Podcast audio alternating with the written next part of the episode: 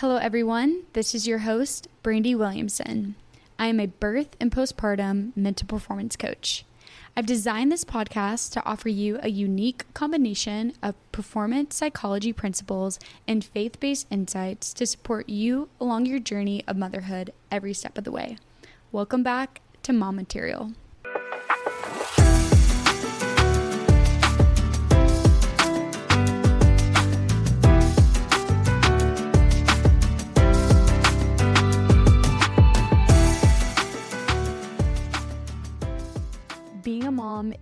The most amazing but challenging experience of my life so far. And that's why I wanted to start Mom Material. I want to have a real and authentic conversation about motherhood. I want to share candid conversations about struggles and joys because it's so hard to find that since everything seems so manicured and edited. Nothing feels relatable or informational anymore. So, let me share a story that happened to me yesterday with y'all. If you've been listening to this podcast, you'll know in earlier episodes, I had an existential breakdown moving from Texas to our new home in Missouri, which I'm mostly over. Everyone told me how I would lose all this hair postpartum. And of course, I refused to believe that, feeling like I'm some sort of exception to the rule. Well, turns out you really do lose your hair. I can't confirm if it's mainly due to postpartum hormones or my lack of brushing it, but when I do brush my hair, it comes out in clumps. So I was over having this nasty dry hair. And before we went home to my parents' house this Thursday for Thanksgiving, I just wanted to get it cut here and get it out of the way with. And honestly, I could care less about my hair. I really only get it cut like once or twice a year. And I've never had it dyed probably because I'm too lazy to keep up with it and I'd honestly rather spend my money on like Chick-fil-A biscuits or coffee or something. But I've been going to my best friend's mom for the past forever, it seems like, and I essentially get the same thing done, the basic trim and the trimming of my bangs. Even when I finally left Lisa and moved out to Texas to find someone else to do my hair, they were like, "Oh yeah, that sounds great. We can definitely do that for you." After I told them what I wanted. Well, I already wasn't hopeful about my options in Missouri. No offense, Missouri, there's literally nothing here where I'm at. But I did get on Google and I found a place with good reviews. So I pack Isaac up and I head that way on Monday afternoon. And I get to this place, I'm like, okay, you know, like this seems nice. So I'm hopeful. But I had this like inner feeling that something would go wrong. So I go inside and get introduced to the lady who would cut my hair. The first red flag should have been her chopped up hair in a tiny ponytail, not looking like any other hairstylist I've ever come in contact with who, you know, like dress up and, uh, I don't know, do their hair, which makes sense because that's their whole business. So I'm telling myself, no, okay, you're being rude. Stop. Like, stop thinking about this and rationalizing my doubts away.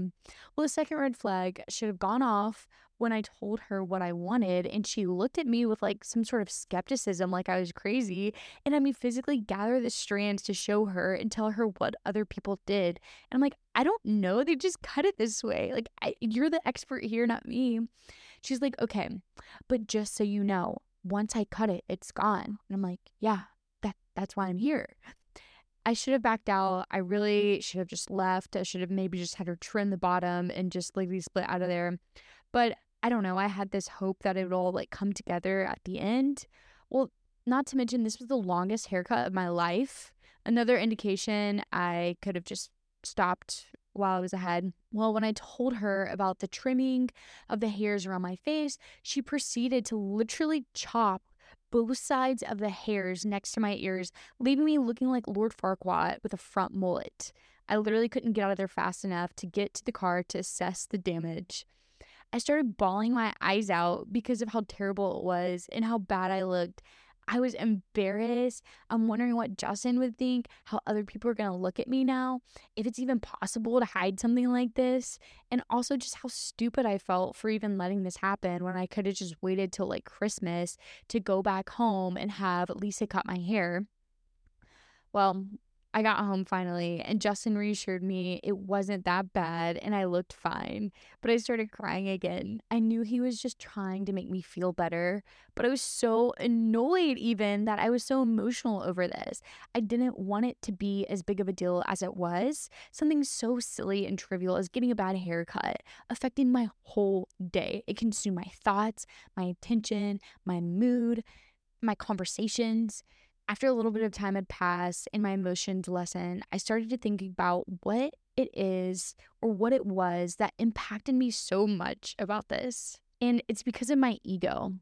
The Oxford Dictionary defines ego as a person's sense of self esteem or importance. Erik Erikson is a popular German American psychoanalyst who writes extensively about the importance of the ego being the very center of personal development, means for continuity in a person's life, and how it actually possesses a somewhat protective factor despite any life change or circumstantial change.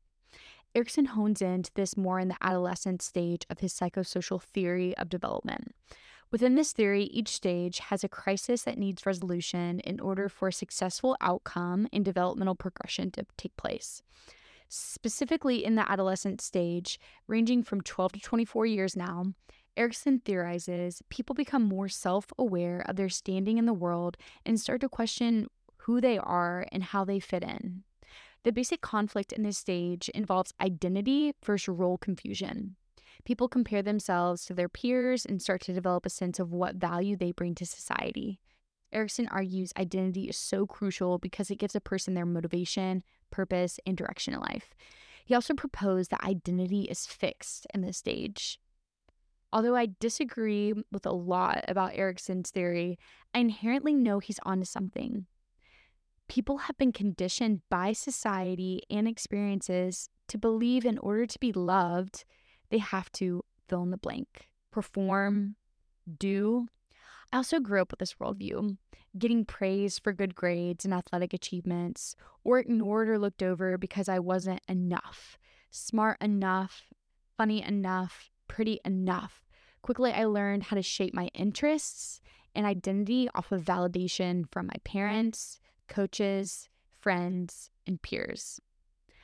I also grew up with this worldview. However, anyone who has lived this life knows it's exhausting and you are never enough. I've seen very few people in my life break out of this mold, and when someone does, you remember it. I mean, haven't you encountered this countercultural person who seems to have some unshakable confidence or incredible authenticity about them? I mean, is it even possible to live in a way that you're not shackled to the opinions and expectations from the people around you? Well, to answer this question, I like to look at Apostle Paul's life in his letter to the Corinthians in 1 Corinthians chapter 3, 21 through chapter 4, verse 7. Paul writes, So then, no more boasting about human leaders. All things are yours, whether Paul or Apollos or Cephas, or the world or life or death, or the present or the future, all are yours. And you are of Christ, and Christ is of God. This, then, is how you ought to regard us as servants of Christ and as those entrusted with the mysteries God has revealed. Now it is required that those who have been given a trust most prove faithful. I care very little if I am judged by you or by any human court.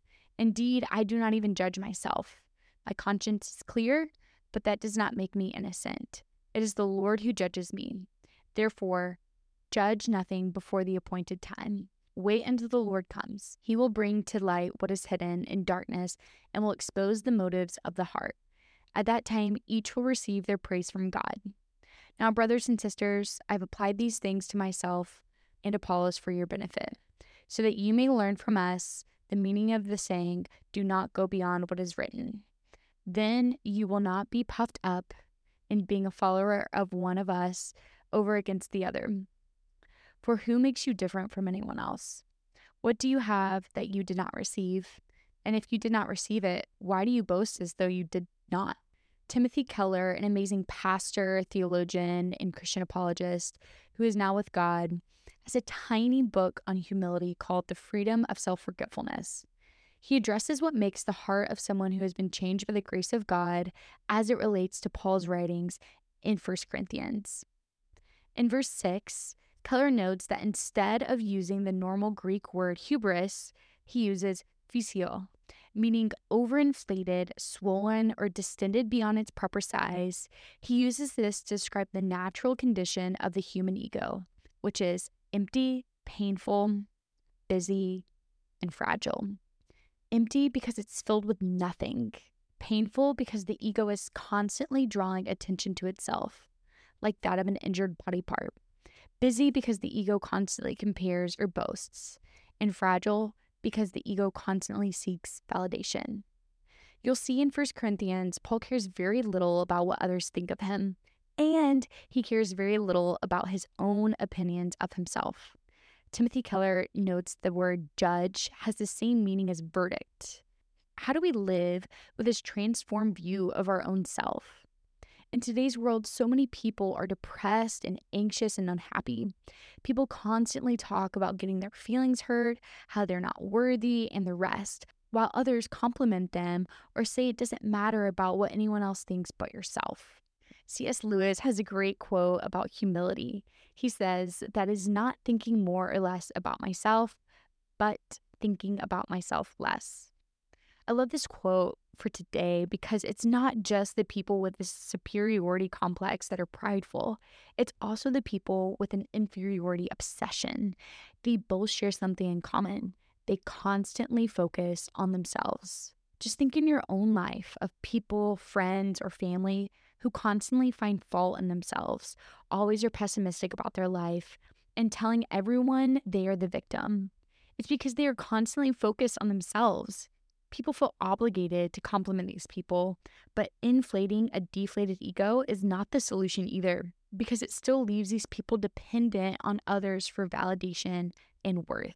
Perhaps it's moving away from self, like C.S. Lewis mentioned, that brings true joy to a person's life. Humility allows us to not connect everything with ourself Keller proposes this gospel humility creates a way to have the freedom of actually forgetting about yourself. But how do we attain this gospel humility? Because when I think about it, being told to not think of yourself sounds like telling someone to not think about the pink elephant. What pops in your mind? The pink elephant. So it's almost impossible just to try hard not to do something.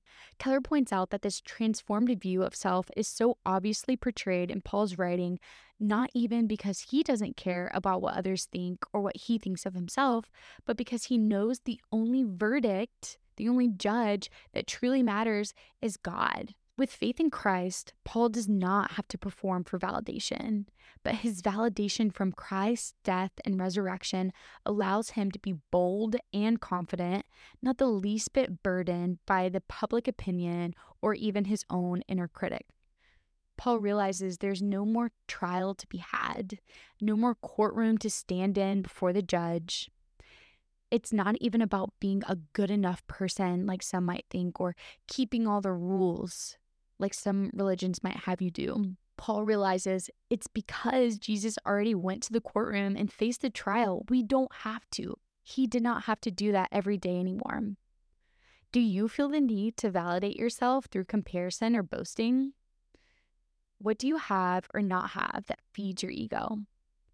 What would it look like if these things that feed your self esteem were gone? Hair, beauty, health, job, money, rank, social standing, children, family, fill in the blank. I believe this freedom of self forgetfulness is not something reserved just for Paul then, but also for us now. We don't have to live in prison to our ego. In fact, Erikson was wrong that your identity is solidified in adolescence. Research shows it can change. So even if your identity was defined in the past, it can be changed now. Through Jesus, we know we can be loved without even doing or performing, but just by being. We don't have to constantly talk about our accomplishments or our sins or regrets. The trial is closed. We get the freedom to do something for the intrinsic value or joy of doing it. After being reminded of the joys of knowing Christ, I almost felt embarrassed that I even cared so much about the way that I looked in the first place. The world constantly tells you what you need, what you should look like, how your worth is tied to your accomplishments, but it's not true. I don't need to put myself in the courtroom every time I look in the mirror. And I hope you've gotten a new perspective today that you don't either. My mission is to provide support, insight, and a sense of community for moms from all over the world. If this podcast is adding value to your life, go ahead and like and review the podcast so other people can find us. Thanks for listening.